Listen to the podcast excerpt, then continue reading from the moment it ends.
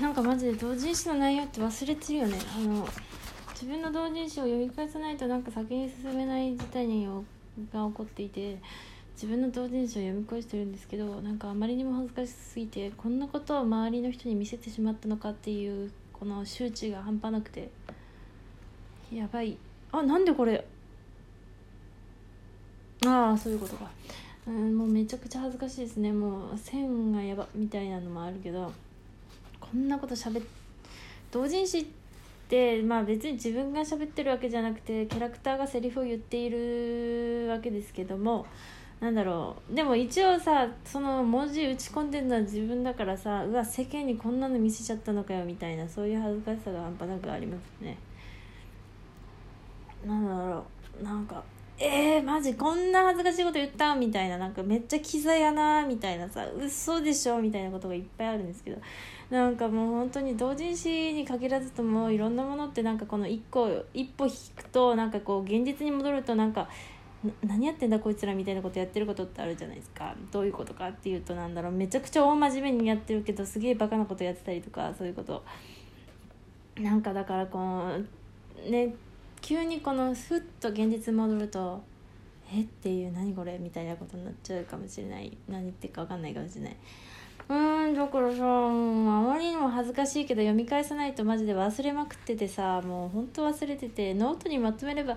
普通さちゃんとした人っていうのはさ同人誌でどういうこと書くかっていうのをノートにまとめたりしてると思うんですよ。うちも何年か前はやってたんですけど時間がないっつってもうやんなかったんですよね。もう頭の中だけで整理してたら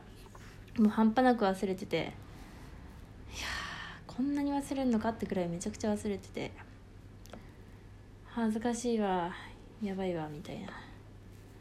感じですね。なんか今同人誌読み返したらみたいな感じのあなんか本当に同人誌読み返すとさなんでこんなことがみたいな間違いやってるじゃないですか。レイヤーレイヤーを多分これは75%くらいで表示されてるんだなみたいなコマとかあってしかもこれトーン処理されてるっていうかあのクリップスタジオでやってるんですけどレイヤープロパティのあのー、あそこですよ。レイヤープロパティの効果ってところでおそらくこれはトーンになってるんですね。だからなんかあの 点々になってるんだけど薄くてやべえなっていうところとかなんかさあのセリフさセリフのところ吹き出しがなかったりとかたまにありますよね。なんか確認したのにみたいな。ちゃんとさ34回読み直してんのにさなんかこういうバカなミスをやってるなみたいなことありますよね。今日は同人誌の話をしようと思います。それ前ですね同人誌の後書きはどうしますかみたいなことを言われたような気がするんですけど何ヶ月か前なんですけどね後書きって書きますかみたいなだったと思うんですよ。ちょっとツイッター今まだ開けばいいんだけどな。開くか。ちょっと面倒くさくてやめたんですけど後書き書きますか？みたいなのあってですよ。なんか読む側としてはさ後書きあるとさすげえちょっと嬉しくなるですけど私は。なんかあなんか読むなんか同人誌プラスなんか読み物が付加付与されてるみたいな。なんかおまけついてるなみたいな。でもかっこいい同人誌ってなんか結構後書きついてなかったりしますよね。うわもうなんか弁明とかいらんの？みたいな。弁明する必要はないんでないんだと思うんですけど。マジ自体めっちゃかっこよく書かれてる。でうちはあの某印刷会社様にものすごいお世話になってるんですけどあの初めて出した同人誌も某印刷会社様なんですけど言っちゃうとなんかちょっとあのあれなんであれですけど、まあ、もうなんかそのところにですよ奥付け奥付けをさもうか奥付けを書くっていうなんかピンとこなくて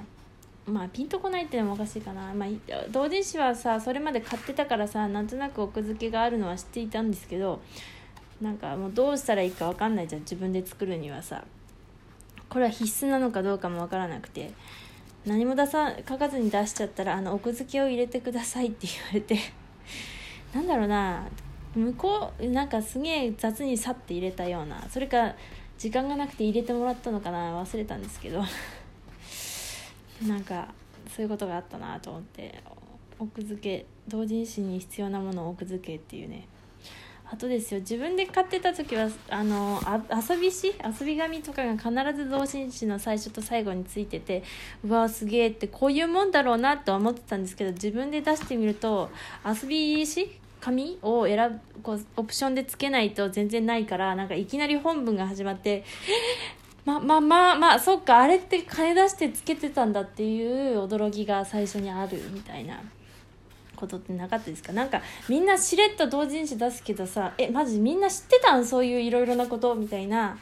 ことありますよね。やっぱ数出してると分かってくるんですかね？もうマジで。なんかもう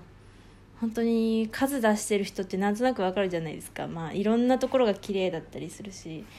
この文字のサイズとかさマジでさあ何これまあいいか。文字のサイズとかさもう本当によくわかんないままにこうなんとなくこんなもんだろうなってサイズ設定してると印刷された時にうわでかとかうわ小さとかそういうことありますよね。なんか書体もまあパソコンで見たらこんなもんでいいかなって思うのを選んでても印刷されてみるとなんか